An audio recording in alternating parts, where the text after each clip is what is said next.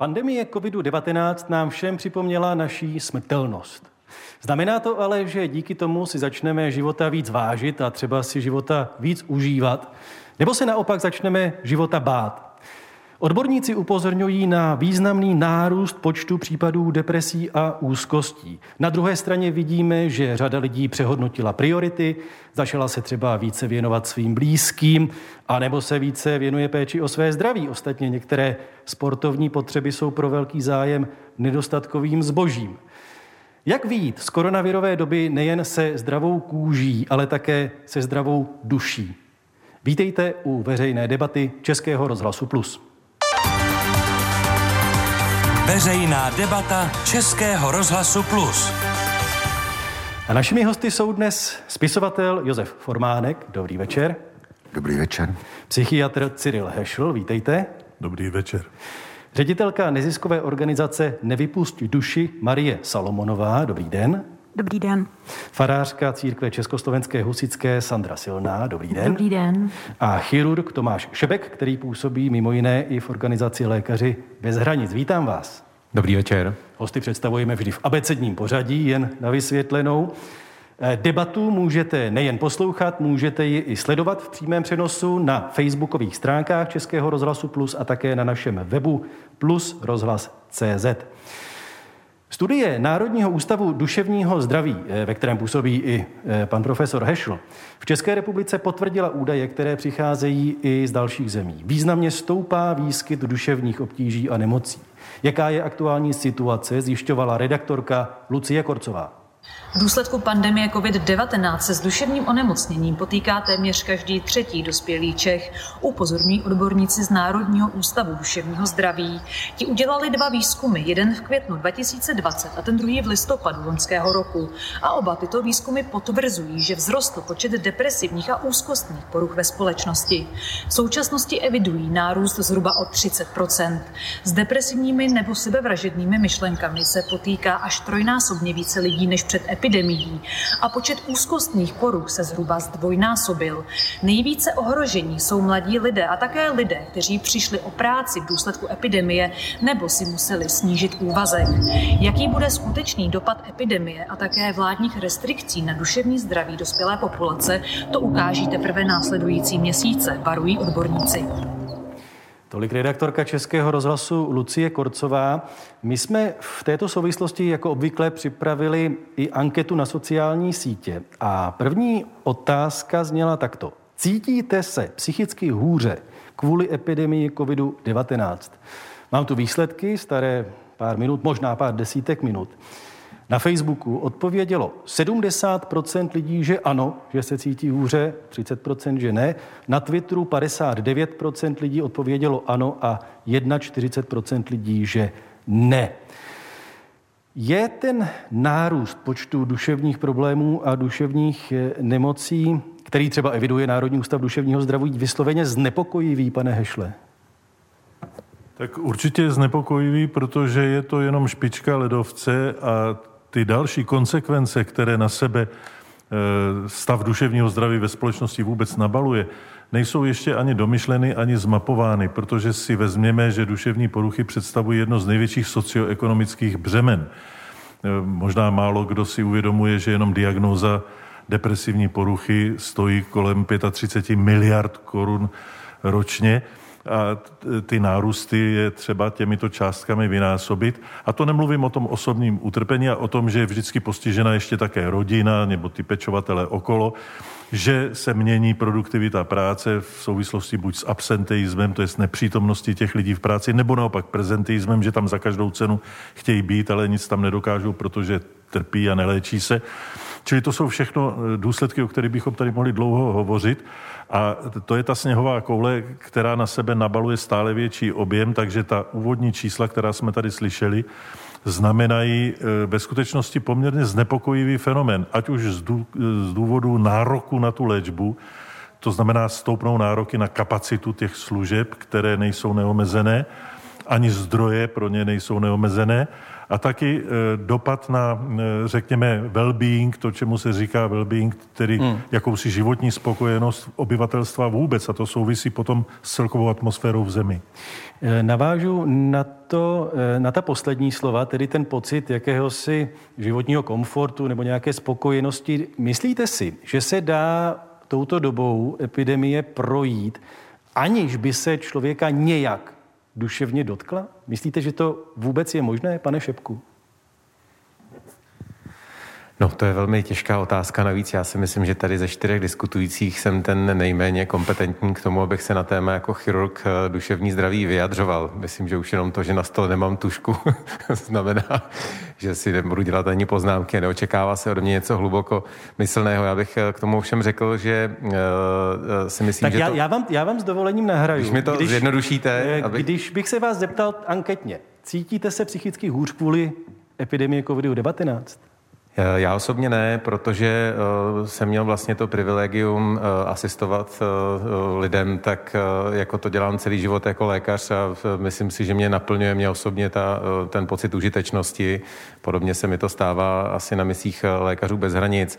Když se dostanu zpátky k té vaší původní otázce, já si myslím, že to nemusí být tak, aby to člověka ovlivnilo, ale je to hmm. čistě otázka jako našeho vnitřního nastavení, připravenosti na nějakou krizi a samozřejmě je to mnohem komplikovanější v situaci, kdy jsme tady mnoha léta uplynulá žili ve velkém komfortu, eh, v eh, přebytku, v bohatství a vlastně jsme si mysleli, že všechny problémy eh, toho ostatního světa se nás tak trošku netýkají, maximálně se nás dotýkaly během večerních zpráv nebo čtení novin. Pane Forbánku, jak to vidíte vy? Dá se touto dobou projít, aniž by se toho člověka jakkoliv duševně dotklo, psychicky dotklo?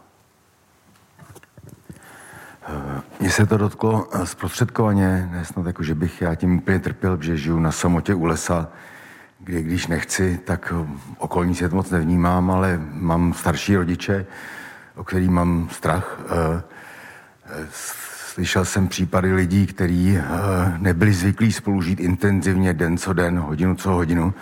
Viděli se jenom večer, když šli z práce a jejich manželství spěje k rozvodu. Slyšel jsem o lidech, kteří uh, mají velký jako problémy, protože nevídou s financema. Uh, slyšel jsem o jedné paní v nedaleké vesnici, která se z toho strachu z covidu zbláznila, odvezla jí záchranka. Takže protože ty věci vnímám, tak vnímám, že to uh, dolíhá i na mě, jako že, že mě to je líto, že, že cítím jakoby tu bolest těch ostatních lidí. Ale dobrá zpráva je ta, že když teďka chodím třeba eh, nakupovat, tak mi se teda zdá, nevím, jestli to takhle vnímají ostatní, že lidi jsou k sobě laskavější obecně. Že uh, jsou k sobě zdvořilejší. Ti, ti co vydrželi. Mm, jo, a že, uh, že vlastně to přináší i jako druhou stranu mince, že, uh-huh. Že možná si lidi začali vážit svých sousedů, svých blízkých a tak. Hmm, paní Salomonová, my jsme v té reportáži slyšeli mimo jiné to, že mezi ty nejohroženější skupiny patří mladí lidé. Máte stejné poznatky třeba ze své neziskové organizace Nevypusti duši? Tak eh, ta data uh, mluvila o mladých lidech od 18 do nějakých 25 let.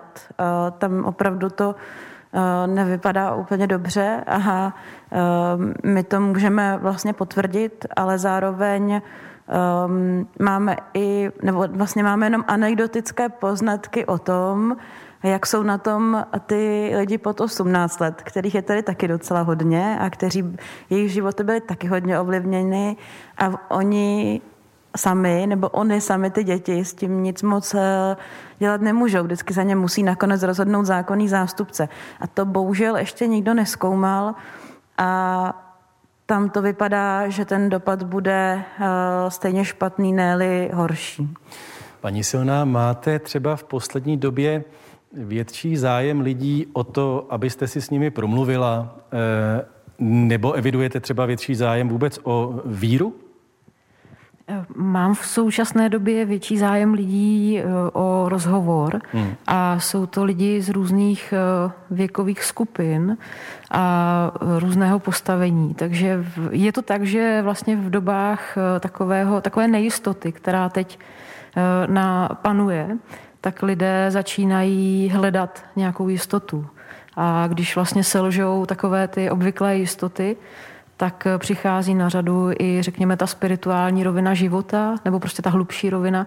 A jsou lidé, kteří jsou ochotni se v takovéhle chvíli obrátit eh, do nitra a hledat vlastně tu jistotu hluboko v sobě, potažmo tedy v tom, v tom spirituálním přesahu sebe sama. Takže ano, mám, mám víc zájemců a jsou to lidé, kteří do, do teďka ne, nejevili třeba zájem o církev, o duchovní život a teď se, teď se prostě obrací na mě s žádostí o rozhovor a já víceméně hlavně naslouchám. Tedy. A co v tom rozhovoru chtějí probírat? Já předpokládám, že nemůžete zacházet do nějakých detailů, natož nějakých osobních záležitostí, ale co ti lidé chtějí nejčastěji řešit?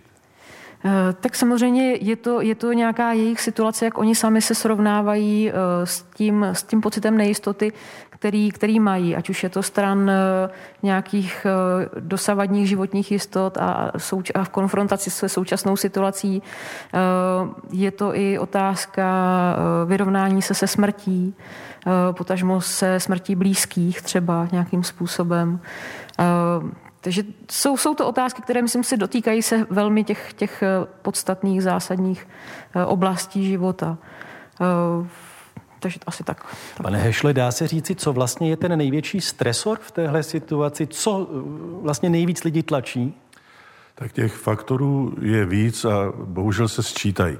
Jedním z nich, zejména ze začátku, to znamená loni, když ta pandemie přišla, byl strach z neznáma, z neznámé choroby. Mohu být nakažen já, moji blízcí, může se na to umřít, jak moc je to nebezpečné, jak moc je to všechno pravda. Či taková ta úvodní nejistota, úzkost a strach z neznáma. To se ovšem časem, tak jak jsme si postupně na tu situaci zvykli, převrstvilo dopadem těch restriktivních, eh, restriktivních opatření a důsledků toho, že se změnila a omezila výrazně mezilidská komunikace, takové ty přirozené psychoterapeutické kluby, což jsou vesnické hospody, to se zavřelo, takové to, takové to prvoplánové uspokojování životních eh, potřeb poměrně rozmazlené populace, o které mluvil Tomáš Šebek, tak to najednou bylo zastaveno. A ty důsledky potom eh, byly důsledky také nárůstu e, rizik, která vyplývají z izolace, z osamocení, zejména ve vyšších věkových kategoriích. A ta ponorková nemoc při těch lockdownech a při té e, nemožnosti vykonávat třeba normálně svoji běžnou práci vedla k nárůstu domácího násilí, což zase víme, z různých linek bezpečí a to jde ruku v ruce s tou ponorkovou nemocí se zvýšením domácího pití. A domácí pití, domácí násilí a izolace jsou rizikové faktory například pro sebevražednost a pro nárůst deprese, čili my, když si tyhle ty řetězce kauzální pospojujeme, tak se nám začne nárůst těch diagnóz, o kterých tady už byla řeč, eh, začne logicky vysvětlovat. Proto je to deprese, proto jsou to úzkostné poruchy a proto jsou to sebevražedné myšlenky. Jaký to bude mít dopad na skutečnou sebevražednost, to bude možné vyhodnotit až budou ta čísla. Ale tohle to všechno dává dohromady určitý smysl, čili ptáte-li se na ty příčiny, tak, tak je jich několik a patří mezi ně každopádně ta izolace, každopádně ztráta komunikace a v neposlední řadě, na to bychom neměli zapomínat, protože jsme v Českém rozhlase, eh, ty neustále řetězce těch negativních zpráv a hlášení o počtu mrtvých. Člověk pustí rádio a hned se dozví, kolik zase přibylo nakažených a mrtvých. A teď si vezměte, ty opuštěné eh, seniory, kteří mají jediný zdroj zábavy, tu televizi v někde v domově důchodců a od rána do večera sledují ty tiskové konference s tím nárůstem těch mrtvých. Čili to je obrovský stresor. A ta média se na tom, a o tom už čísla jsou, podílela velice významně. Ne, že by to dělala schválně, ale těm lidem nezbývá nic jiného, než to pořád sledovat, protože to taky přitahuje, že negativní zprávy přitahují. Kdybychom jim vysílali, jak hezky sejeme úrodu, tak na to nebude nikdo koukat. Role médií nepochybně je obrovské téma. Možná uspořádáme další veřejnou debatu, možná by si to i zasloužilo. Ale když se vrátím k tomu prvnímu z důvodů, který pan Hešl zmínil, a obrátím se na Marii Salomonovou, ten samotný strach o život, strach o zdraví. Když mluvíte s těmi mladými lidmi, je tohle faktor, který oni také prožívají, anebo ti mladí lidé cítí eh, ten stres z něčeho jiného? No, my jsme vlastně zažívali, jak jsme zažívali vlny epidemie, tak jsme i my uh, na těch webinářích, protože jsme s dětmi a mladými lidmi byli v kontaktu samozřejmě uh, jenom online, mohli vnímat takové vlny toho, co je zrovna ten největší problém. A od toho strachu to později šlo až do, spíš do nějaké frustrace. Ale pokud se ptáte na strach o život, tak ten strach tam byl, ale většinou ne o vlastní život, ale o život jejich blízkých, o babičky, dědečky, případně i o rodiče, ale většinou hlavně o prarodiče. A hodně se tam, byl hlavně teda vidět ze začátku. V těch pozdějších dobách jako teď, třeba kdy stále jsme s těmi dětmi a mladými lidmi v kontaktu, tak už tam tohle téma tolik nevnímáme jako spíš to téma té frustrace, toho osamocení a toho, že jim prostě chybí sociální kontakt. My pracujeme s teenagery a tam je kontakt s někým jiným, než je váš rodič, úplně zásadní pro váš vlastně vývoj, pro utváření vaší osobnosti, vašich hodnot a, a jim to teďka už prostě víc než rok chybí. Takže tak. Eh, Cyril Hešl chtěl něco doplnit, reagovat? Já bych to podpořil, protože to, co my pozorujeme, je nárůst skutečně takového spíš pocitu beznaděje, než, než strachu o život u těch mladých lidí taková ta nuda, proč tady vlastně jsem, k čemu to celé je, ta distanční výuka v těch zavřených školách je rozhodně neuspokojuje ani emočně, ani intelektuálně, ani sociálně, protože spolu de facto nekomunikují. A takový ten lockdown, to uzavření se v těch rodinách, které by jinak bylo kýženým soužitím, se stává začarovaným kruhem určité bezvýchodnosti a mnoho z těch dětí jakoby ztrácelo smysl, smysl života, který jim v tomhletom věku ještě to hledání vlastní spirituality, o které mluvila paní farářka, nepomůže, protože tu cestu budou hledat třeba někdy v budoucnosti. A to je nejmarkantnější jev, který v té populaci mezi 7. a 15. rokem je teď vidět. Paní Silná, máte tohle pozorování, že tedy ti mladí lidé eh, třeba za vámi ještě nepřijdou, protože třeba tomu nedozráli ještě, aby si šli popovídat s farářkou? Já to můžu podpořit eh, osobní zkušeností. Já mám osmiletého syna, staršího, mám osmiletého a on vlastně momentálně je ve druhé třídě. Takže nezažil ani v první třídě, ani ve druhé třídě normální školní rok a momentálně má uh, distanční výuku střídanou s výukou ve škole po týdnu. A já už na něm po tom roce a čtvrt, uh, protože on je opravdu uh, neustále se to mění, ta situace, tak na něm vidím, jak je velmi uh, jako vznětlivý, frustrovaný, nebaví ho se učit doma u počítače, online výuka, přestože mají úplně úžasnou paní učitelku. A celkově i ta situace prostě doma je tímhle poznamenaná, protože je to daleko složitější a já už kolikrát sama hledám Eh, jak s ním vlastně mluvit, jak ho zabavit, jak, jak ho zbavit eh, nějaké frustrace, kterou ani on neumí vyslovit, protože i to, já jsem se ho třeba dneska ptala před tímhle pořadem eh, na to, jak se za ten poslední rok cítí a on mi to ani nebyl schopen vysvětlit. Vlastně on ještě, myslím si, v těch svých letech osmi není příliš schopen nějak formulovat vlastně, jak se, jak se za ten poslední rok, kdy se mu to mění neustále situace cítí, ale vidím to, že když může být venku s kamarády v parku, tak naprosto neuvěřitelně ožije a potom prostě doma je z něj zase takový skoro uzlíček a to opravdu se snažím jako o nějaký citlivý přístup a tak. A, a už, vás, už vás napadlo, co s tím? Uh, no tak samozřejmě my se snažíme v rámci možností mít co nejvíc venku kontakt, aspoň se spolužáky v parku, ale je to, je to samozřejmě ty možnosti jsou omezené, ne všichni rodiče jsou pozitivně naklonění tomu, aby se děti venku setkávali, i když už je to trochu lepší, než to bylo loni na jaře, tam ten strach opravdu byl veliký z jakéhokoliv kontaktu a to už se teď po tom roce dost změnilo, ale, ale um, takže myslím si, že uh, Jediné, co jako já vlastně v tuhle chvíli můžu v nějakém obecnějším měřítku nabídnout, je to, že neustále uh, třeba mm, i probíhaly uh, bohoslužby a probíhají, byť pro omezený počet lidí to bylo, a že tam vlastně mohly přijít rodiny i s dětmi, děti si třeba hrát, ale, ale je to takové všechno, všechno velmi jako citlivé a ne, rozhodné řešení pro každého, protože třeba ne každý eh, do toho kostela prostě i z tohohle důvodu by přišel. Eh, takže je to, je to myslím si, velmi, velmi čas, jako časovaná bomba i do budoucna, co vlastně tahle situace na těch dětech eh, napáchala a jak se s tím budou srovnávat a jak my budeme schopni jim v tom pomoct.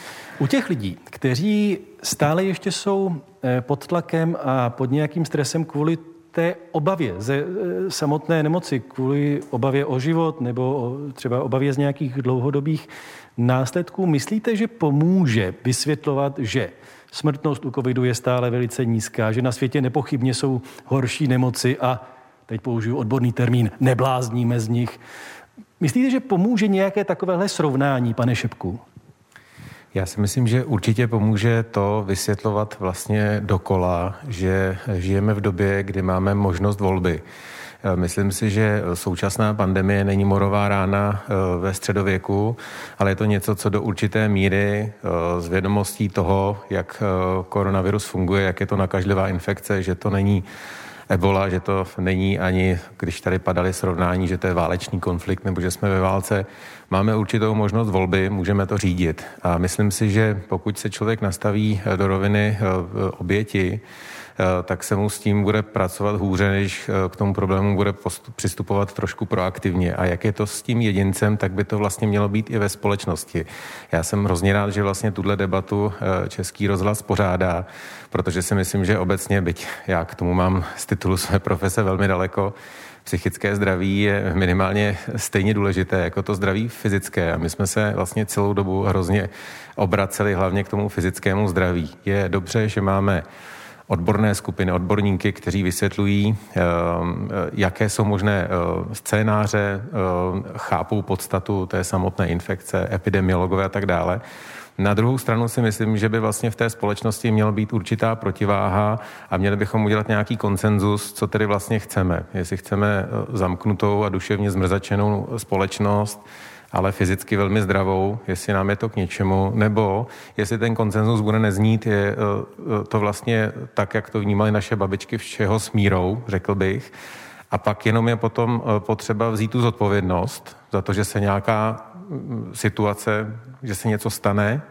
Ehm, a té situaci vlastně jako čelit eh, od začátku až do konce a nenechat eh, sebou vláčet podle toho, jak výtrvané nebo podle nějakého populistického metronomu, ale být skutečně jako eh, zásadový v tom, že přijmuli jsme určitá opatření, na druhou stranu potřebujeme, aby populace byla duševně zdravá, někde mezi tím je nějaký rozumný, konsenzus a to nám dává možnost přežít jakž tak, jak v té rovině fyzické, eh, tak té psychické. Když to přinesu zpátky na toho jedince, tak si myslím, že v době krize je vždycky dobré, když sice existuje centrální plán, ale jak si celá společnost se chová decentralizovaně, obrací se spíš k tomu individu a dává určitou možnost eh, vlastně volby. Pak je podle mě jednodušší krizi zvládnout. Pane Formánku, jak vy se díváte na ten rozměr, který teď taky zazněl? A sice, že záleží prostě na tom našem postoji, že záleží na tom, jak my se vlastně eh, postavíme té situaci a jak eh, my se rozhodneme jí čelit. Je to, je to teda klíčové? Já, já si myslím, že určitě, že ten náš postoj je ten nejdůležitější, jak se rozhodneme ty věci vnímat a pokud jsou nám nepříjemní, rozhodneme se že tu situaci změníme, že uděláme, co je v našich jako možnostech pro to, aby jsme tu situaci nějakým způsobem obrátili. Takže jako určitě naše pozornost, naše vnímání a, a eh, rozhodnutí, že třeba něco chci ve svém životě změnit.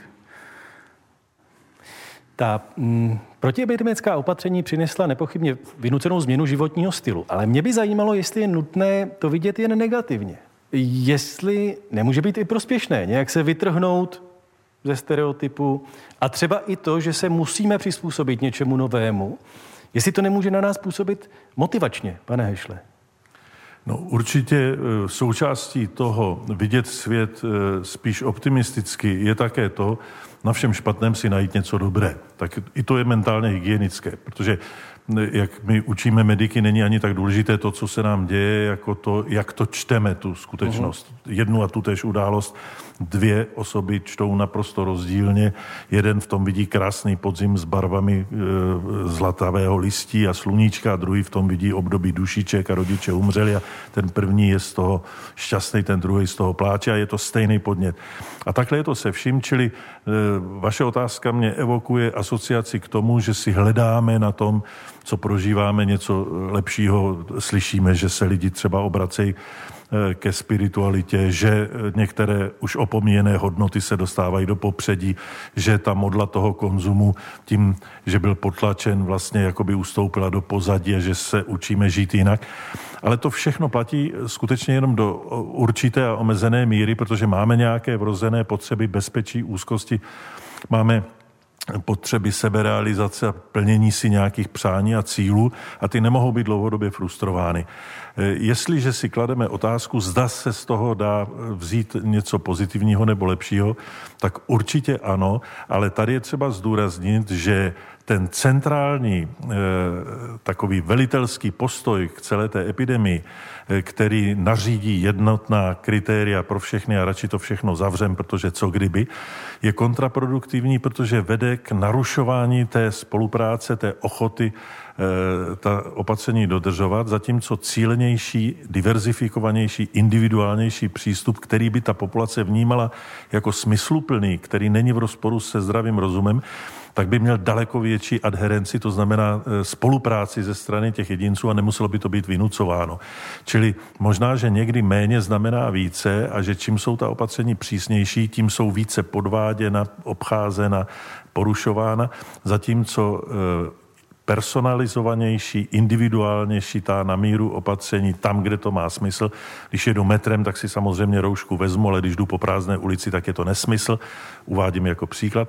Tak ta potom mají větší šanci na to, že budou dodržována. Možná, že celkový výstup z celé té situaci by byl při e, méně restriktivních opatřeních výhodnější nebo lepší, e, ať už se týká počtu mrtvých, hospitalizovaných, šíření té nákazy, než když to všechno najednou zavřeme. Z toho si pak těžko člověk hledá pro sebe něco pozitivního. Marie Salomonová chtěla něco dodat nebo reagovat? No já bych chtěla zareagovat vlastně na začátek té vaší otázky, jestli si z toho vlastně můžeme vzít něco dobrého. Nebo jestli tak, to musí být nutně negativní. To, nebo jestli ano. to nutně musí být negativní.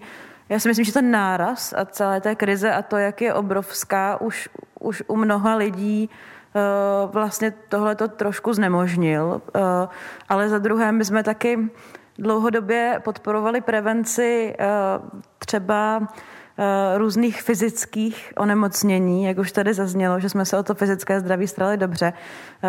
Zdravotní pojišťovny proplácely helmy na kolo, prostě ve, škole se učíme resuscitovat a tak dále a tak dále ale my jsme nějak eh, cíleně neposilovali psychickou rezilienci eh, obyvatelstva právě proto, aby potom v takovýchhle situacích dokázali eh, nejenom to zvládnout, ale třeba dokonce si z toho něco odnést. Takže um, možná tady ten potenciál nějaký byl, ale my jsme ho dlouhodobě jako společnost prostě nerozvíjeli. Nevěnovali jsme se nejenom uh, vůbec eh, péči o duševní zdraví, ale právě posilování nějaké psychické rezilience a potom se nemůžeme divit, že ty reakce a ty dopady jsou prostě spíš horší než, než lepší.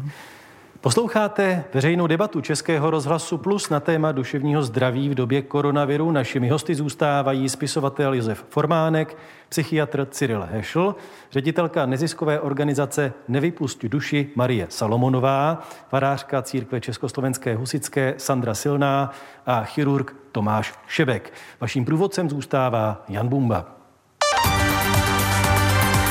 Veřejná debata Českého rozhlasu Plus. Druhou část této debaty věnujeme tomu, jak se o psychických dopadech pandemie mluví, a nebo jestli je něco, o čem se nemluví, anebo o čem mluvit zapomínáme. Slovo má novinářka a dokumentaristka Apolena Rychlíková. Pandemie koronaviru se mimo jiného promítla i do duševního zdraví a psychické stability českých domácností. Co je asi důležité říct je, že největší nárůst středně těžkých depresí nebo úzkostí zaznamenala věková skupina dospívajících mezi 16 a 25 lety a druhou nejohroženější skupinou, co se týče psychických dopadů a psychických následků této eh, těžké covidové situace, jsou ženy, protože ženy velmi často byly nuceny nemít už jenom ty dvě, ale třeba tři, čtyři směny, protože eh, vedle své práce museli se starat o děti, které nechodily do škol a do školek, vařit jim, pečovat o ně a vzdělávat je.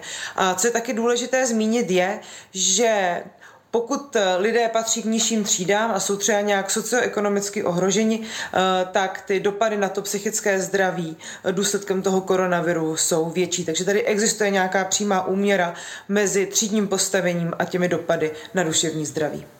Tolik dokumentaristka a novinářka Apolena Rychlíková.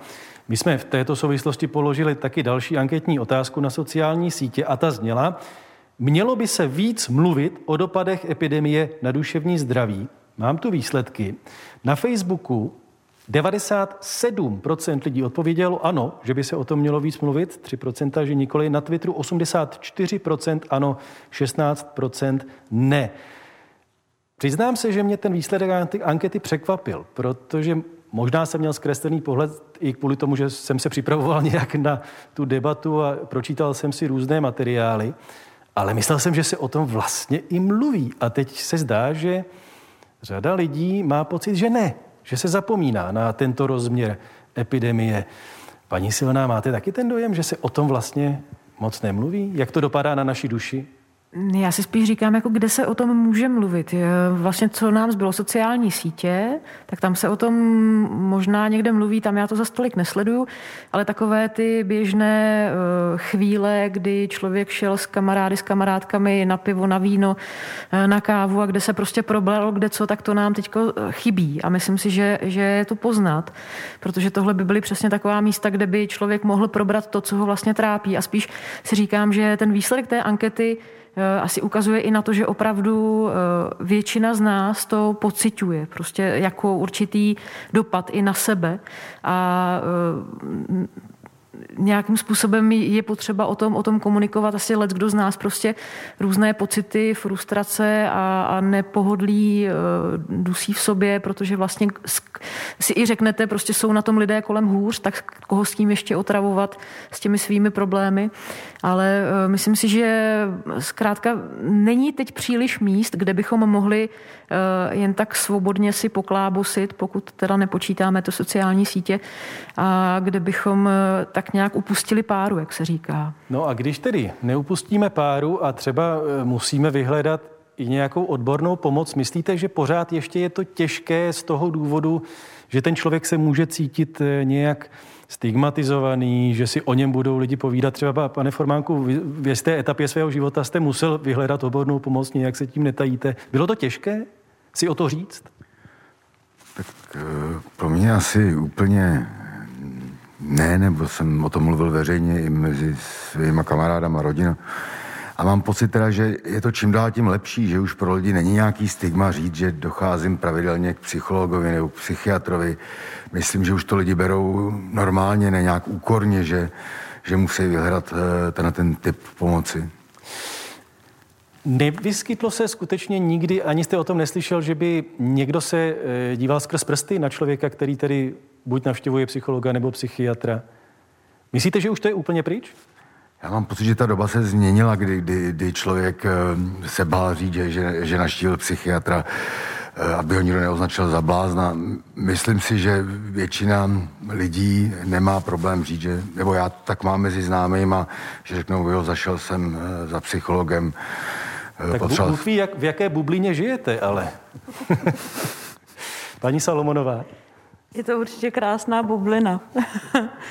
Já jsem dneska byla na zasedání orgánu, který se zabývá duševním zdravím a i tam bylo stigma cítit ve vzduchu. A byl tam člověk, který otevřeně říkal, že lidé s duševním onemocněním vůbec nemůžou dosáhnout vzdělání na to, aby mohli mluvit o svých potřebách.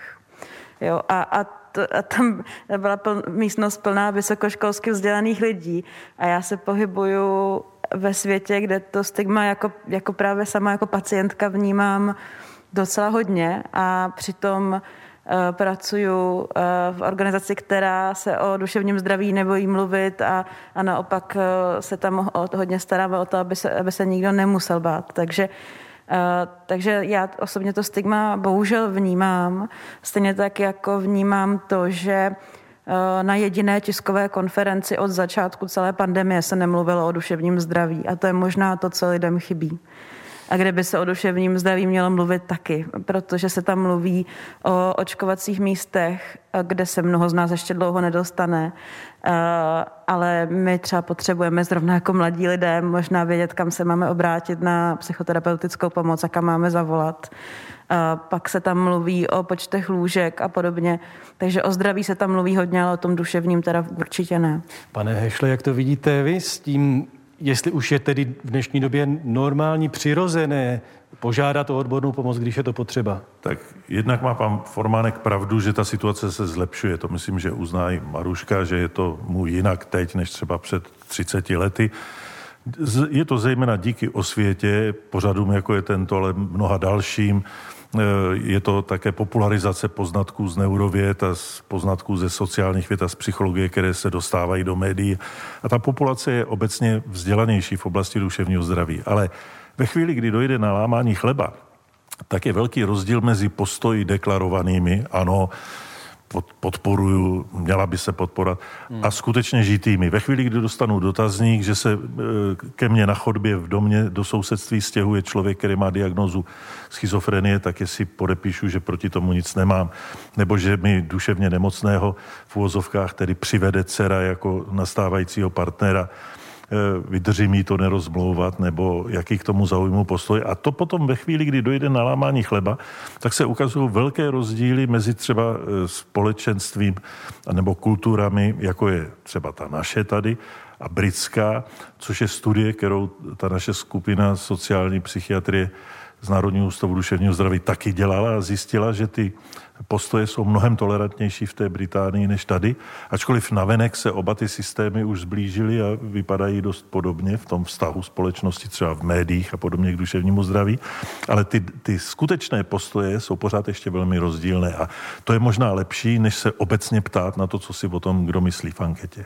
Když bych tu otázku úplně otočil, neberte to prosím jako nějakou zbytečnou provokaci, ale když je tady jedna strana, eh, že se málo mluví o eh, dopadech na psychiku. Na druhou stranu nemáte pocit, že je opravdu hodně lidí, kteří si stále na něco stěžují?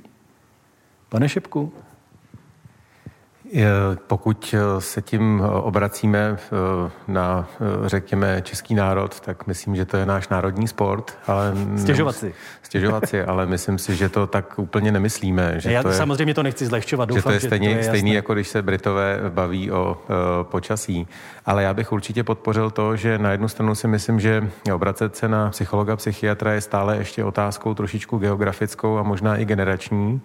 Na druhou stranu já třeba jsem fanoušek eh, technologií v medicíně a třeba jsem eh, viděl v posledních měsících neuvěřitelný rozvoj a teď mě berte samozřejmě jako eh, ne psychologa, ne psychiatra, um, telepsychiatrie, telepsychologie, vlastně toho vzdáleného jako přístupu k téhle té, uh, tomuhle typu péče. Myslím, že v mnohem je to vlastně asi jednodušší než ta péče fyzická, telemedicína pořád je ještě tady mm, taková jako rozpačitá, bych řekl v Čechách, ale obecně eh, ta eh, přístup, vzdálený přístup k, téhle, k tomu duševnímu zdraví si myslím, že dneska je jednodušší, že je dokonce i v České republice významně více využívaný. Hlavně je to celosvětový trend, spoustu různých Eh, projektů, společností a tak dále. Vlastně během eh, pandemie raketově eh, vyšlo využití nebo jsou využívané tenhle ten typ služeb. Takže si myslím, že ta současná krize nám ukázala, že to je celkem normální, že to je docela dostupný artikl a že možná i to stigma nebo to tabu, to jako někam fyzicky přijít a popovídat si může být eh, trošičku rozbité tím, že přece jenom má mezi tím třeba člověkem ještě pořád ten monitor a tu, tu linku a ty, ty jedničky a nuly. Ale za mě to je jenom zprostředkovaná zkušenost, já ji samozřejmě osobně nemám, nejsem psycholog, nejsem psychiatr. Vidím, že Cyril Hešl má připravený mikrofon, nevím, jestli chce něco dodat, co se týká právě této e, možnosti tele e, pomoci přes e, online přístup nebo přes telefon? No to samozřejmě, že to ten přístup k té péči usnadňuje, ale zase to má celou řadu defektů v té kvalitě, například v psychoterapeutickém procesu, takže ty výhody, to znamená překonání, snaží překonání té bariéry, vyhledat tu pomoc, jsou vykompenzovány zase určitou nižší efektivitou toho procesu, čili uvidíme, jak moc velký přínos to do budoucna bude. Čili ta naděje tady v tom je, ale asi nemůžeme autentický mezilidský kontakt nahradit úplně telemedicínou asi jako nenahradíme, když vidím pana doktora chirurgii, jenom roboty. Paní Silná, setkáte se někdy s člověkem, u kterého si řeknete, na co on si stěžuje? A že byste mu potom i řekla, podívejte se, máte střechu nad hlavou, máte co jíst, na co si stěžujete? Já jsem asi taková hodně laskavá v tomhle a já spíš poslouchám a snažím se nehodnotit.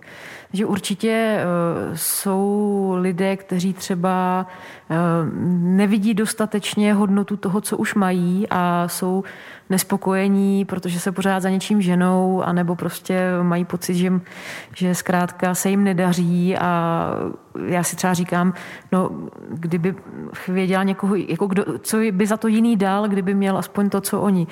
Takže ano, ale to jsou spíš myšlenky, které si nechávám pro sebe. Já si myslím, že eh, součástí toho mého poslání je, je naslouchat, nehodnotit a eh, opravdu poskytnout svůj čas eh, třeba i v téhle době, když právě se na mě lidi obrací, tak já s nimi chodím ven, jdeme naslouchám, projdeme se a to je obrovský taky takový terapeutický prvek, když s někým jdete a doprovázíte ho na té byť krátké, třeba 3-4 kilometrové pouti v uvozovkách, kdy ten člověk může povídat a vy mu dáte ten čas a prostor a ono taky let, kdo si třeba některou otázku zodpoví vlastně sám.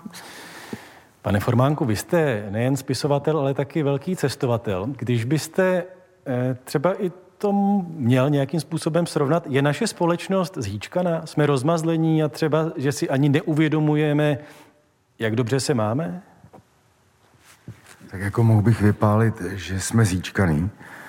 A na druhou stranu, eh, já vnímám, když s někým mluvím nebo se někdo svěřuje, že má nějaký problém, vnímám, že pro toho člověka mně se to může zdát marginální, ten jeho problém, ale on ho vnímá stejně ostře a bolavě jako někdo, komu odešel někdo blízký, takže já už se snažím nesoudit, jako a, a ano, samozřejmě lidi, kteří žijou v tropickém deštním pralese a jejich životní chleba je velmi těžký a je tam velká lidská úmrtnost, nedožijete se, mnoho lidí se nedožije stáří, ty lidi se dokážou radovat z mála. Mě vždycky fascinuje, když, když přijedu do pralesa, tak se znova a znova ptám, co mají proti nám, že jsou tak spokojení, šťastní a usměvaví, když nemají ani promile majetku nebo možností životních, co máme my, tak tam přijedu a oni tam tak sedějí, usmívají se a jsou v klidu. Jako.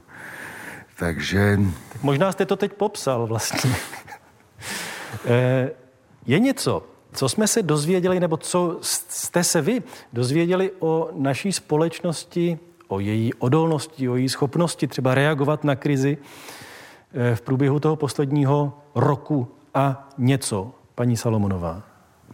Já se ještě jenom rychle vrátím ano, k tomu, ano. co říkal pan Formánek a paní Silná, protože ve mně to, já se musím vrátit k těm dětem, protože jo. to, co vlastně oni popisovali, eh, bylo i to, co často dospělí si říkají u dětí. Jako na co si stěžuješ? Na co si stěžuješ? Ano. Proč brečíš? Um, máš tady prostě večeři a chodíš do školy, my ti všechno platíme. Jak můžeš být smutnej? Uh, a, a myslím si, že i, i tohle docela dobře platí. Uh, to, co se tady, co tady bylo proneseno, přistupovat k tomu tak, že uh, člověk nemusí prostě mít tři hypotéky a za sebou dva rozvody, aby mu mohlo být těžko na duši, protože to prostě um, duševní zdraví není ovlivněno nutně jenom uh, tím, co se nám zrovna děje zvenku. Uh, to Ostatně neurověda taky dokládá, že deprese nemusí být nutně reaktivní, může přicházet i zevnitř jako endogenní a, a potom je docela jedno, jestli máme úplně všechno, ale můžeme být hodně nešťastný. No a co se týká, když se vrátím k té svojí otázce, co se týká tedy toho e, případného poznání něčeho nového o naší společnosti, nabila jste nějakých nových poznatků? Tak na tom samém začátku, to se nás asi shodne víc, to bylo vlastně docela úžasný pozorovat eh, to semknutí, to šití, eh, který vlastně šlo dobře ilustrovat tím, šitím, tím šitím roušek a těmi rouškovníky, které všude vznikaly. A vlastně to sice bylo strašný a děsivý, ale v něčem uh, hrozně krásný, pozorovat a postupně ale bylo vidět, že ty síly vlastně všem docházejí a já jsem jako začala cítit u některých lidí, nebo já jsem u sebe třeba objevila víc pochopení pro, pro spoustu lidí a začala jsem ho cítit i, i třeba někdy z ostatních, ale určitě to není v celé společnosti. Hmm. Tomáš Šebek se hlásil o reakci? Já jsem to chtěl vlastně všechno podpořit, protože mi přijde, že v tomhle bodu té debaty uh, začínáme uh, dávat praktické rady tím pozorováním a to mi přijde fajn, že jsou to vlastně jako pozitivní praktické rady. Já jsem chtěl navázat i, i na pana Formánka, který říkal tu svoji cestovatelskou zkušenost.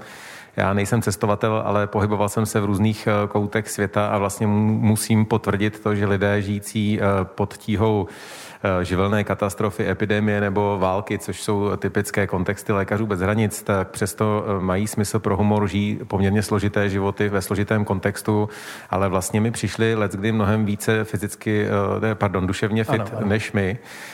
A myslím si, že je v tom určitý klíč, aspoň je to moje osobní pozorování. Uvedl bych to na příkladu.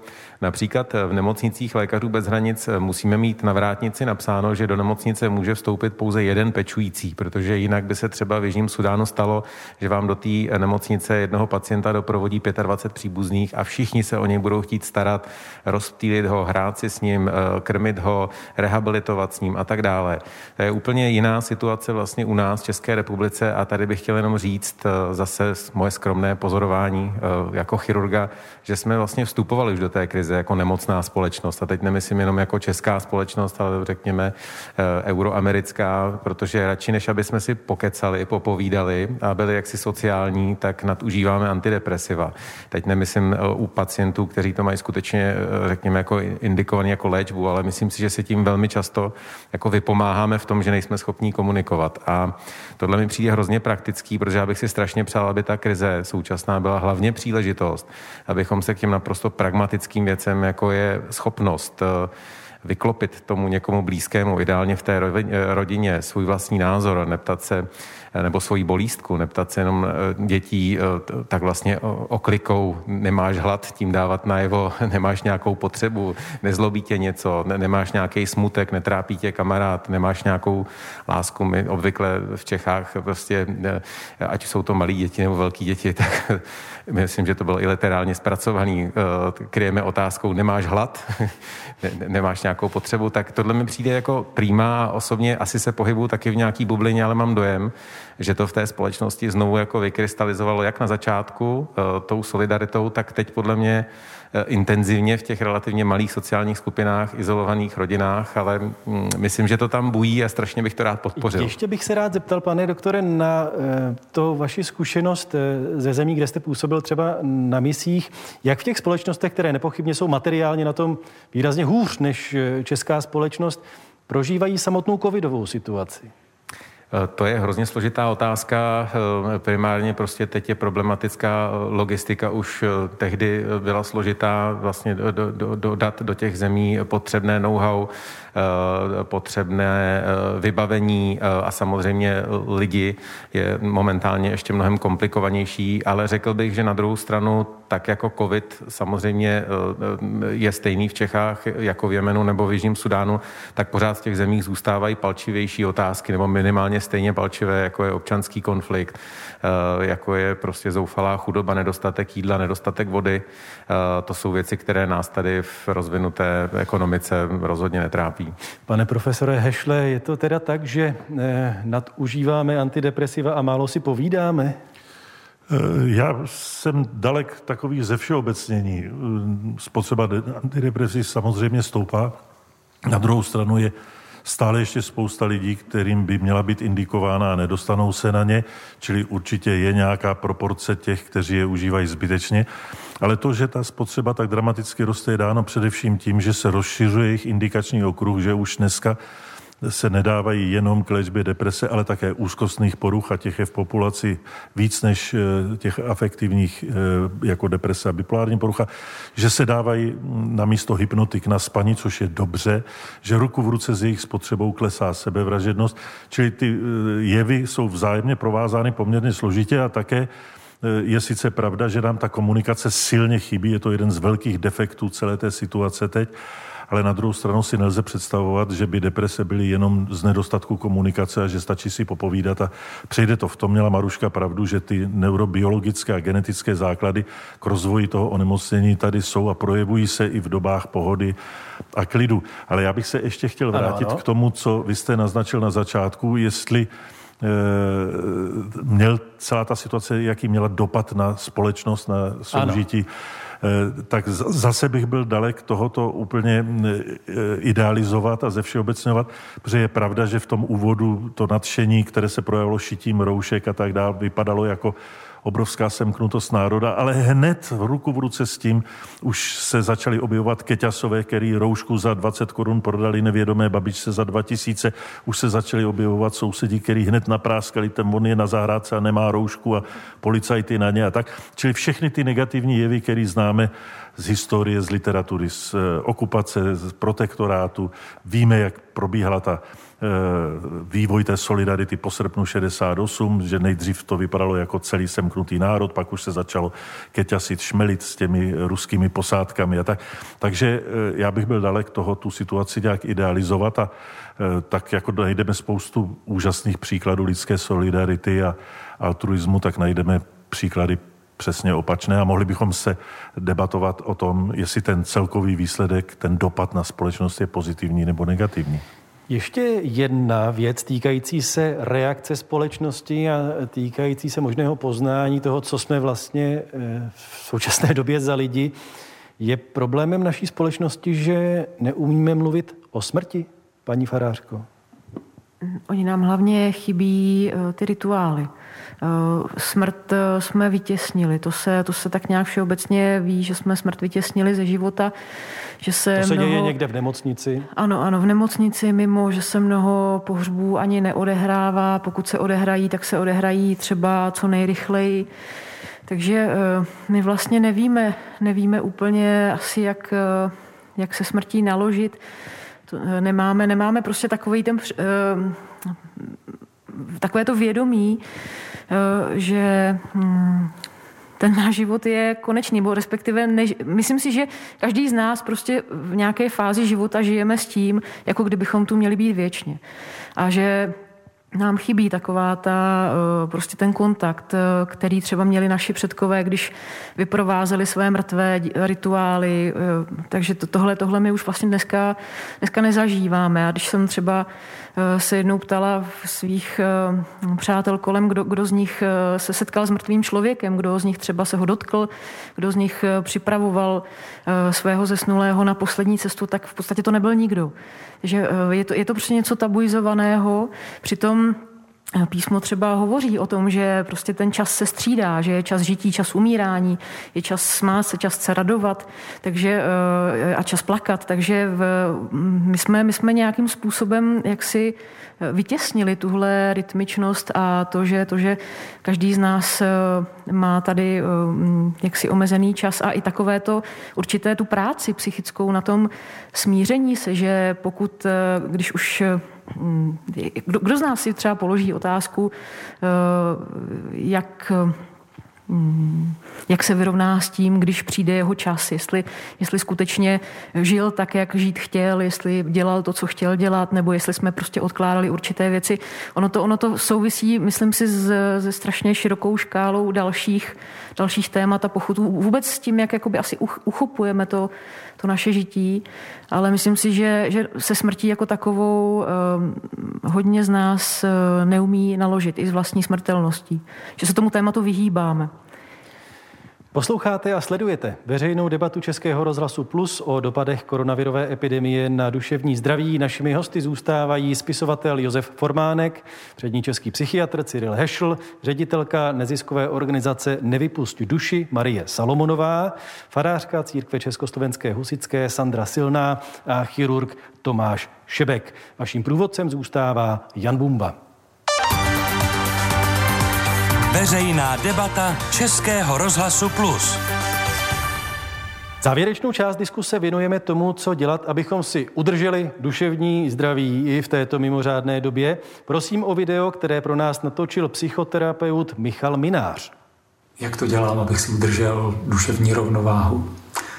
No, především se snažím i v těchto těch těžkých časech naplno žít a využívat všech možností, které mám, aby můj život nebylo jenom přežívání. Takže běhám třeba i 100 kilometrů týdně, chodím hodně na procházky, snažím se trávit čas se svými blízkými a s lidmi, se kterými se dokážeme navzájem inspirovat a se kterými si dokážeme něco ceného předat. Každý den se snažím naučit něco nového a udržovat si tak zvídavost v životě. Snažím se tvořit, zkoušet nové věci a nedaří se mi to a tvořím znovu a směju se u toho a pláču a prožívám spoustu emocí, ale hlavně se snažím nestratit odvahu, cítit a prožívat život v jeho plnosti. Protože odvaha, odvaha cítit je to, co odděluje smysluplný a podnětný život od pouhého přežívání. To byl tedy psychoterapeut Michal Minář. Anketní otázka e, zněla takto. Děláte něco, abyste si v epidemické době udrželi duševní rovnováhu a výsledek je, na Facebooku 94% lidí odpovědělo ano, 6% ne, na Twitteru 66% lidí řeklo ano a 34% lidí řeklo ne. Je nějaký zaručený recept, něco, čeho se držet, abychom si eh, uchovali tedy duševní rovnováhu i v této mimořádné době, pane Formánku? Já jsem se už dřív, ještě než byla pandemie eh, covidu, eh, rozhodnul, že jako nebudu měnit svý blízký lidi eh, a že prostě budu respektovat takový, jaký jsou. Já mám pocit, že nejenom mý rodiče nebo moje žena, ale i můj nejmenší syn, který mu je pět let, že už je nějaký hotový člověk a že už se nějak radikálně nezmění, o to, o to méně se změní moje žena nebo, nebo mý rodiče. A rozhodl jsem se maximálně jako měnit já sám. A vlastně, když eh, jsem se nedávno bavil s kamarádem, tak jsem mu říkal, že mu to hluboce doporučuji jako být takhle tolerantní a laskavý ke svým blízkým, že to jsou fakt ty nejbližší lidi. A tu komunikaci s tím venkem si můžeme vynahradit uh, uh, tou komunikací doma. Ale aby tam byla bez jakýkoliv osnu, je dobrý si říct, že v dobrách jakýkoliv krize neřešit blbosti, nechtít nějaký převratný změny od toho druhého a být vůbec rád, že tam ten druhý je a je tam pro vás, eh, mluví s váma.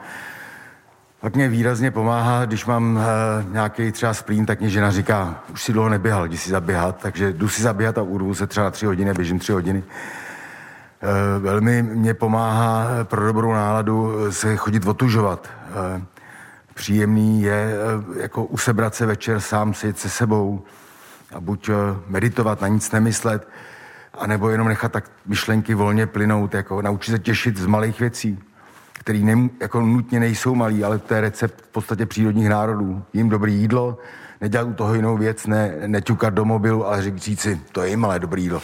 Každý mentové zdyší eh, neosolený a eh, neochucený vepřový maso, tak u toho až divadelně mlaská, říká, manánám, to je dobrý. Jako, v tom je možná přístup, jako naučit se radovat z těch věcí, které máme k dispozici. No. Eh, s tím otužováním, o tom se někdy mluví jako o druhé epidemii teď, takže to je velice populární záležitost. Ale přišel nám teď eh, jeden dotaz do debaty od posluchačky Eh, Nikoli Bednaříkové, vysokoškolačky, která říká, jak si mám v uvozovkách dokopat k napsání bakalářské práce. Jsem stále doma, nemohu do studovny, nestýkám se s kamarády, ztratila jsem zcela svůj e, pravidelný denní režim, nemám do ničeho kloudného chuť. Paní Salomonová, co poradit? No asi, to asi to asi znáte. Důležité říct, že to je velmi typický dotaz, ano. nemyslím jenom ta bakalářka, ale tam zazněla jedna důležitá věc. Ztratila jsem zcela svůj denní režim. A docela zača- začátkem řešení toho problému je ho po klidně postupných malých kručcích znova vybudovat. A není to vůbec jednoduché, když to všechno máte dělat třeba jako student v malé garzonce, nebo třeba ve sdíleném bytě, kde dalších pět lidí ztratilo režim. Jo? Takže pro ty mladé lidi je to opravdu tohle náročné, oni nemají jak třeba školu úplně pravidelně. To, co my docela doporučujeme, je technika behaviorální aktivace, která se teďka ukázala v několika... No to kdybyste mi poradila, tak vím přesně, Já co, to právě chci, to chci právě specifikovat. My máme teda o tom docela dobrý video natočený, který vyjde brzo, ale je to vlastně na vysvětlení docela jednoduchá technika. Eh, člověk si napíše věci, eh, které má jako povinnosti, co nejvíc si jich pokusí vypsat. Pak si vedle toho vypíše věci, které chce dělat jako věci příjemné, které mu dělají radost. A vedle toho si ještě napíše takové ty nutnosti, tam patří takové to jako za, zaplatit složenky a takový. A ty věci si rozdělí podle toho, jak moc jsou náročné postupně si je na, vlastně začne zařazovat do toho svého denního režimu tak, aby měl zařazeny i ty věci příjemné, to je na tomto důležité.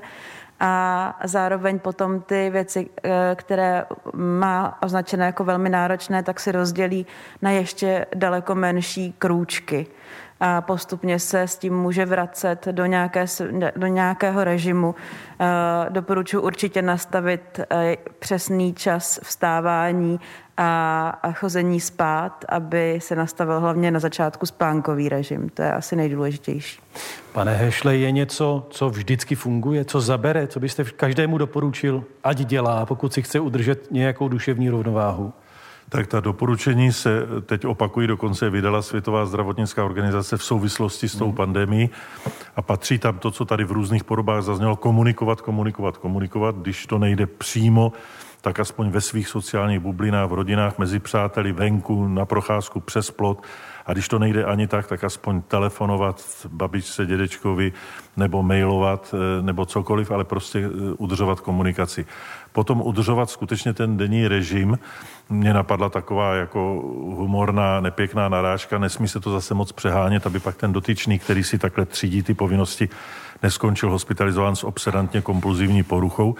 To znamená... Nebo aby ho nevyštípali ty spolubydlící. Eh, nebo by ho vyštípali spolubydlící, ale rozhodně je pravda, že nechat si rozběhnout ty cirkadiální rytmy v nějaké volně běžící periodě je, eh, znamená zadělat si skutečně na problémy a na depresi, čili eh, dodržovat pokud možno ten spánkový režim v nějaké pravidelnosti. Potom tady platí obecně ta opatření, která jsou zároveň kardiovaskulární prevencí, to znamená pohyb, aerobní pohyb je prokazatelně antidepresivní, čili to nejsou jenom endorfiny, to je eh, celá řada dalších mechanismů, kterými brání dopadu stresu na jedince a eh, rozvoji deprese. Eh, a nejenom ten pohyb, ale také životospráva, to znamená převaha spíš rostlinných než živočišných tuků, omezit sladký, protože víme, že metabolické poruchy, jako je metabolický syndrom, diabetes druhého typu, chodí ruku v ruce s mnoha zase eh, afektivními poruchami, bipolární poruchou a podobně. Na to tady není prostor. Chci jenom říct, že ta obecně preventivní opatření ve zdravotnictví platí pro tuhle situaci taky. No a v neposlední řadě je to eh, ta rada nesledovat ty negativní zprávy v těch médiích od rána do večera, to znamená zakázat si tu televizi, stačí to jednou na zprávy, někomu radši ani to ne a dát tam jinou disketu, věnovat se jiným věcem, číst, kreslit, malovat, zpívat, kníž knížky, jiná témata a ne pořád koronavirus od rána do večera, to je strašně e, patogenní. Pane Šepku, sadil bych si u vás na ten sport? Správně. No tak já určitě, mně se líbí heslo ve zdravém těle zdravý duch. Myslím si, že to prostě platí. Eh, sportovat se dá kdekoliv. Připomněl bych, eh, že v Afghánistánu se dalo v jednom baráku nastoupat sněžku nebo oběhnout maraton a můžete to vzít jako výzvu, protože jste to v životě nedělali a můžete s tím mít hezkou zkušenost, hezký zážitek, o který se třeba budete chtít podělit. Ale to je extrémní situace. Myslím, že sportovat se dneska dá. Nemusí to být nějaký výkonnostní sport, ale může to být třeba rychlá procházka na 30 minut, anebo ten eh, běh nemusí být tříhodinový, ale myslím, že pan profesor krásně schrnul vlastně eh, ta režimová opatření. Já asi nemám, eh, co bych eh, k tomu víc dodal. Já bych jenom asi řekl, že se dá vlastně z toho před pandemického našeho života, který byl takový jako rozlítaný, se najednou vlastně dostat do toho mikrosvěta, a znovu ho objevit může být strašně zajímavý. Eh, já jsem taky asi byl trošku víc rozlítaný a teď vlastně hrozně mě baví být doma, být víc se svými dětmi, jako obecně. Myslím, že investice do našich dětí je možná to jediné, co má tady na světě smysl. Ale může vás překvapit, že prostě za domem roste podběl, na který si třeba vzpomenete teď na jaře, že jste ho kdysi jako s vlastním otcem někde v době, kdy se ještě moc necestovalo, výdával.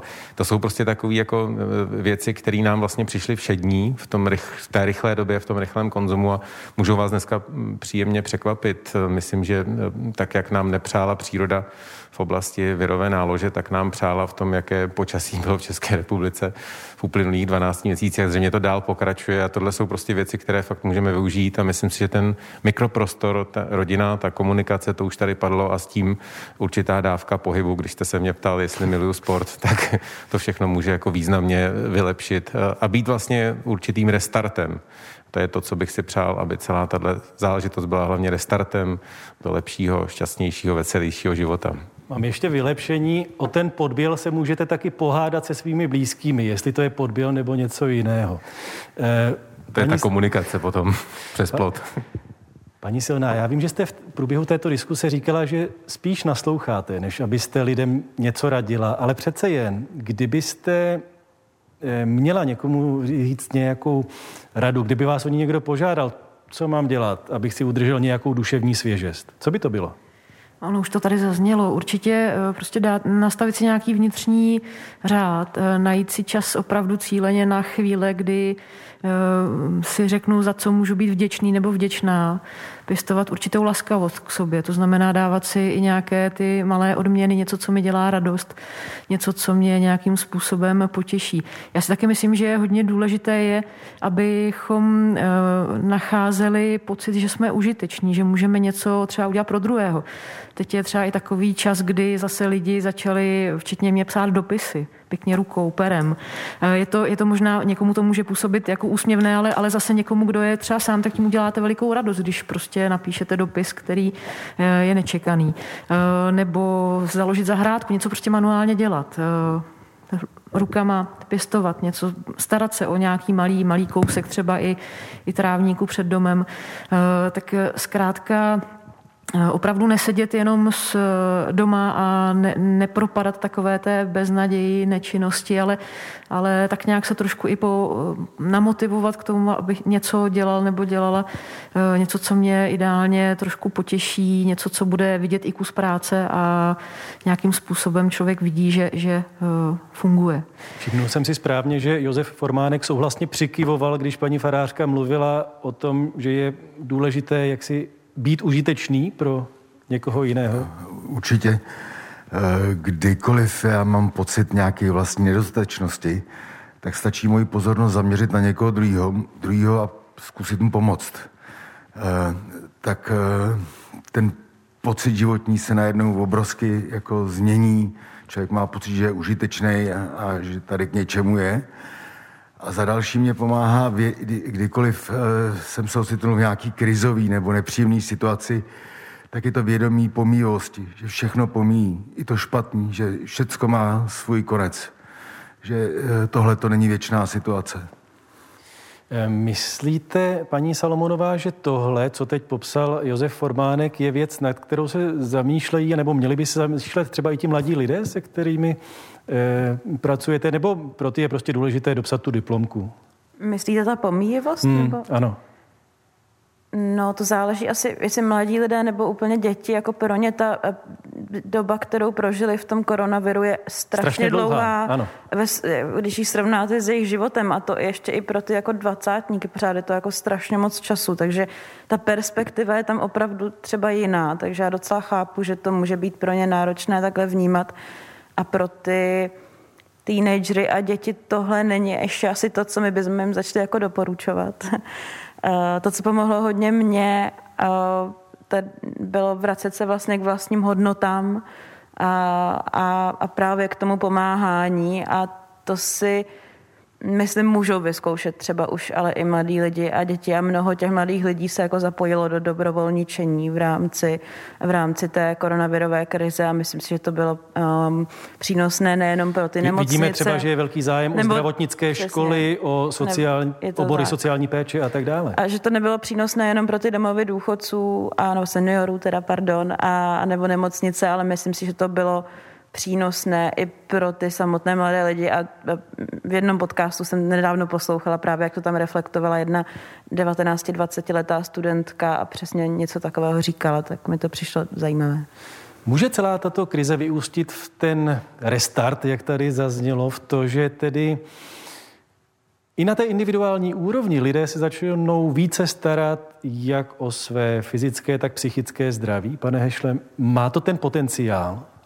Ten potenciál eh, to určitě má, je to kýžený stav, ale já tomu moc nevěřím. Eh, ta doba po té, co tato pandemie pomine, už nebude nikdy taková jako předtím, čili těžko se dá mluvit o restartu ve smyslu znovu nastolení předchozího pořádku. Eh, je to asi tak, jako byla doba před vpádem vojsk, po vpádu vojsk, před pádem dvojčat v Americe, po proměnil se život skoro celé planety eh, v mnoha aspektech, tak zrovna tak se promění teď, ale co z toho, co jsme teď zažili, zůstane, eh, Obávám se, aby nezůstal sklon k omezování osobních svobod v mnoha oblastech a jaksi vylamování zubům hlídacím psům demokracie. Určitě zůstane i mnoho pozitivního, to je to, co jste zmínil, ale nerad bych eh, vyvolával nadměrná očekávání. Spíš si myslím, že to bude postupná adaptace na způsob života, který bude, být, eh, který bude jiný a bude eh, ozvláštněn mnoha změnami, ke kterým došlo poměrně skokově. Například masové použití té telekomunikace, distanční eh, výuka a tohle to všechno. Ne, že by to zůstalo, ale ten skokový nárůst eh, obeznámenosti s těmito technologiemi a s těmito nástroji a jejich průnik do širší populace a to i do věkových kategorií, které se o to předtím nezajímaly, teď byly nuceny, tak to bude jeden z důsledků. Čili eh, tady nesmírně pokročil, poskočil ten pokrok v těch informačních technologiích a v tom, že jsme si uvědomili, že spoustu věcí zaprvé buď nepotřebujeme, anebo se dají pořídit eh, přes internet a nemusíme lítat nikam po obchodácích. Už se dá vlastně zařídit všechno od jídla až po po povídání eh, si můžete objednat elektronicky. Čili to je zase něco, co, čím ta společnost bude už obohacena nebo ozvláštněna, ale ten výsledný vektor, jestli to všechno bude směrem k lepšímu nebo k horšímu, to se zevnitř z této situace nedá vůbec posoudit, protože to bude vyžadovat určitý čas a odstup. Pane Šepku, věříte jako lékař tomu, že lidé na základě této zkušenosti, nepochybně velice stresové zkušenosti, začnou víc vnímat péči o zdraví jako svoji osobní odpovědnost? No, to je vlastně eh, moje celoživotní mise, eh, jak soukromá, tak eh, asi i mm, podnikatelská nebo komunikační. Já bych si opravdu přál, teď se zájem o zdraví znásobil. Máme šanci se dostat v rámci toho restartu na úroveň okolních zemí, než kvůli třeba zemí severských, kde mm, zdraví je komodita v uvozovkách nebo s metaforou nad zlato. Eh, já bych si skutečně přál, aby jsme eh, v tom zdraví začali eh, řešit, ehm, nebo v tom zdravotnictví začali řešit hlavně to zdraví. My pořád léčíme ten systém, který je leckdy nemocnější a nemocnější a vlastně žijeme v takové, ehm, v tom starém paradigmatu, že lékař léčí. Já bych si hrozně rád chtěl představit dobu, kdy už nebudu jako lékař léčit, ale budu se snažit udržet eh, zdraví, eh, zdravých lidí kolem sebe. Takže já bych si přál, aby skutečně začali lidé vnímat to, že zdraví je jejich, eh, lékařská věda a zdravotní systém je pouze určitý nástroj a ten nástroj v mém idealistickém modelu by měl sloužit hlavně k tomu, aby to zdraví udržel. Nikoliv jenom k tomu v uvozovkách, aby léčil nemocné lidi, pacienty. Vlastně bych si přál, aby zmizelo slovo pacient. Vidím tam jedno riziko, protože my jsme třeba i v průběhu debat, které vedeme na Českém rozhlase Plus, slyšeli i o případech lidí, kteří naopak eh, vlastně se dostali pod takový tlak, že to úplně vzdali. Že místo toho, aby se začali víc starat o své zdraví, tak třeba přibrali 40 kilo během toho jednoho roku. Takže to mě vede k otázce, jestli tady není tohle riziko, že to bude jedna skupina lidí, která bude sportovat a starat se o stravu a, a tak dále a tak dále. A pak ta druhá, která to vzdá. No, mě tady nezbývá než věřit, protože statistika skutečně říká, že třeba české děti během uh, té krize spíš sloustly. Uh, nicméně je to jeden z cílů společenství národů, je to napsané ve strategii 2030 České republiky o zdraví, našem zdraví v roce 2030. Je to trend, který už vidíme v Evropě a já bych si hrozně rád přál, aby jsme v České republice, kde jsme na chvostu, v ehm, toho vnímání zdraví jako důležitá komodita. Raději si jedeme eh, servisovat naše auto, eh, než eh, jak si sami sebe nebo starat se sami o sebe. Raději začneme od 60 let věku polikat hrsti léků, abychom dalších 20 let do v průměru 80 let, kdy umíráme, žili vlastně útrpný život v bolesti, v nemocech. A tohle všechno by se, myslím, mohlo změnit a tady snad nejsem tak velký idealista, když si vezmu ty příměry, že se to prostě jinde v Evropě děje, když se podíváme třeba na Švédsko nebo obecně ty zmíněné severské země, tak je to možné. A myslím, že uh, další příležitost, uh, kterou v této krizi vidím, je to, že je skutečně možné uchopit zdraví do vlastních rukou, začít to vnímat jako to jedno z nejcennějších, co vlastně v životě máme a takhle s tím začít zacházet. Tak když eh, pan doktor Šebek říká, že musíme věřit na víru, tady máme odbornici Sandru Silnou.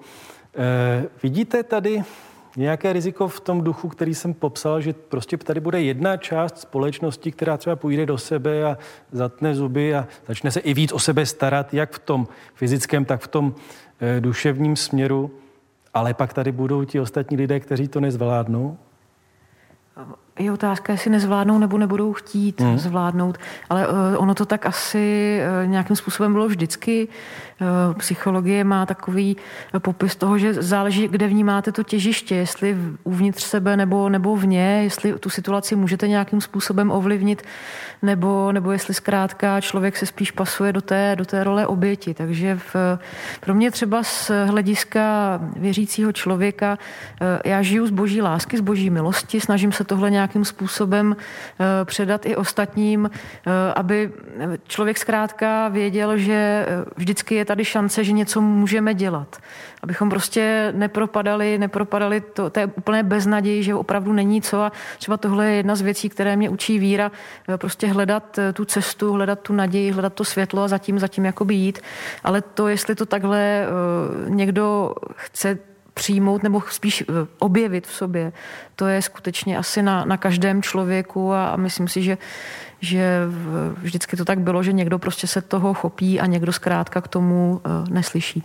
Jestli vidím správně, pan Hešl by chtěl něco doplnit? No ono vlastně, když se kruhem dostaneme k tomu, o čem jsme tady mluvili, tak mm, to, že se společnost dělí na ty, kteří z toho budou, řekněme, profitovat vyšší péči o svoje zdraví a na ty, kteří to vzdají, mm-hmm to je jinými slovy řečeno to, co už pozorujeme, to je nárůst deprese. Nevíte, jak vypadá klinicky deprese? Takže všechno vzdám. Přestanu být aktivní, přestanu se... Já si nedovedu představit eh, hluboce depresivního člověka, že by šel jogovat a do fitness. Naopak, ten se na všechno vykašle. Čili ten nárůst eh, deprese je zároveň nárůst lidí, kteří to vzdali per definicionem.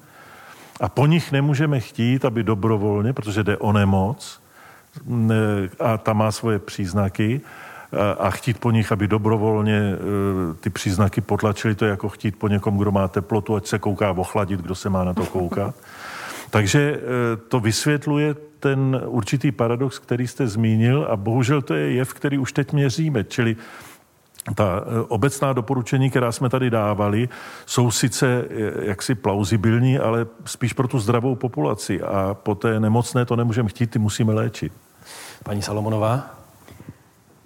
Mně se strašně líbí ta vize uh, pana uh, doktora Šepka a, a zároveň souhlasně s panem profesorem Ešlem a, a myslím si, že uh, na půl cesty je to, že někdo těm lidem uh, něco můžou udělat sami, ale po krizi, kterou teďka procházíme, jim taky někdo musí pomoct tvořit nějaké podmínky pro to, aby se mohlo zdraví stát jejich prioritou.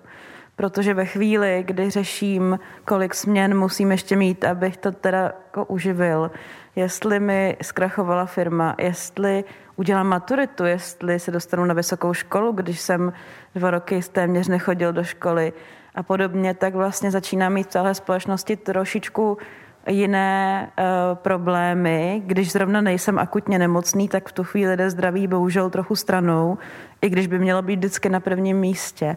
A, a myslím si, že je povinností trochu i toho systému, aby uh, ty lidi podpořil tam, kde potřebují, aby se o sebe mohli, aby se mohli převzít zodpovědnost za to, za co jí převzít můžou, což je právě to jejich vlastní zdraví. A bohužel ne vždycky Eh, třeba v tuhle chvíli ekonomická situace. A další věc je, že to všechno můžeme úžasně podpořit eh, dobrým vzděláváním, když prostě budeme podporovat prevenci od útlého věku v těch školách, tak stejně jako násobilku si budeme pamatovat i nějaké zásady toho, eh, té zdravé péče o sebe, o tělo i o duši. Uh, bych teda moc chtěla, aby tam v tom byly obě dvě ty složky. Takže um, aby se to povedlo, musíme vytvářet podmínky a musíme vytvářet i podmínky, protože někdo je momentálně v depresi, ať už kvůli ekonomickým potížím hmm. nebo kvůli něčemu jinému. Když mluvíte o tom, co systém může a nemůže, přišel nám další dotaz nebo reakce od posluchače, který říkal, že pro udržení eh, psychické pohody eh, především nastavil takový filtr, že vždycky, když se v titulku objeví jméno některých politiků, tak prostě dál nečte. Pane Formánku, vy jste říkal, že žijete tedy na samotě u lesa. Eh, musíte si taky nastavovat takovýhle filtr, eh, co se týká, jak to, naz, jak to nazvat nejlépe, politického klimatu eh, v této zemi? Určitě domluvili jsme se se ženou, že jenom jeden z nás se třeba obden podívá na televizi a bez zbytek rodiny informovat o tom, co se děje. Protože jsem si říkal, že už tu pandemickou show nemusíme sledovat a k tomu ještě některý komické vystoupení některých politiků, že si tím už jako přidělávat další jako starosti nebo obavy nemusíme, že eh, že budeme žít sami pro sebe a pro svoji rodinu. A já si myslím, že by to takhle udělal každý, že eh, bude tady pro svý blízký a eh, bude tady pro ně blízko a nebude tak reflektovat to, že je tady další zpráva, že z principu média dávají negativní zprávy, který vás uvádí do nějaký spirály prostě eh, nějakých černých myšlenek, že prostě eh, jenom jeden řekne, jestli se něco podstatného děje, o tom by informoval ostatní a, a jinak, že my se to jako dobrovolně dívat nebudeme. A ještě jsme si udělali stejně, jak už tady bylo řečeno, takový hřát, jako že jsme si domluvili s manželkou, kdo co bude doma dělat, kdo se učí s dětma, že večer hrajeme pravidelně člověče nezlob se, aby ten den měl nějaký nový rytmus protože ten starý zmizel. Je nezbytné opravdu se od těch zpráv eh, odstřihnout, eh, nebo je nějaký způsob, jak se vyrovnat třeba s tou mírou agresivity a negativity, kterou do veřejného prostoru vypouští někteří politici, pane Hešle? No mě eh, v souvislosti s tím posluchačem, co říkal, že má na to takový trik, že filtruje ano, ano. ta určitá jména, když se objeví, tak už dál nečte, napadlo, že se tím ale může připravit eh, o třeba brzo přišedší pozitivní zprávu ve souvislosti s těma politikama. On tím, že nebude číst dál, tak o tu radost přijde. Ale eh, na druhou stranu je velice těžké si sám sobě něco zapovídat a filtrovat a tuhle tu mentální hygienu pěstovat. Já myslím, že to doporučení eh, pana Formánka je naprosto úžasné, protože já se to snažím doma, kde moje žena u, té televize jako vysí na tom a všechny ty zprávy sleduje, pěstovat taky. Když říká, pojď se podívat teď a teď mě... Já říkám, ne, až to celý proběhnem ten den, tak mi jenom řekneš ve dvou větách, co tam bylo. A mně to úplně stačí, čili to je velmi dobrý návod a e, vy si asi ty služby střídáte, kdo, kdo je koukač ten večer a, a refer, referuje těm ostatním. U nás je to Dobro, zatím to jednostranný. Eh, paní Silná, eh, máte vy nějaký vlastní recept tedy na to, jakým způsobem reagovat a nebo nereagovat na to, jakým způsobem veřejně činné osobnosti přistupují k tomu, jak propagují většinou tedy sami sebe? No já bych k tomuhle uh, chtěla asi říct tolik, že člověk by, každý z nás by se měl snažit být nějakým způsobem světlem, prostě hledat v sobě to, to dobré. A, no a pardon, že vám hned ano. do toho skočím, ale nefrustruje vás, když vidíte, že evidentně e, i vysoce postavení politici v této zemi nejsou ani jak se nesnaží být tím světlem?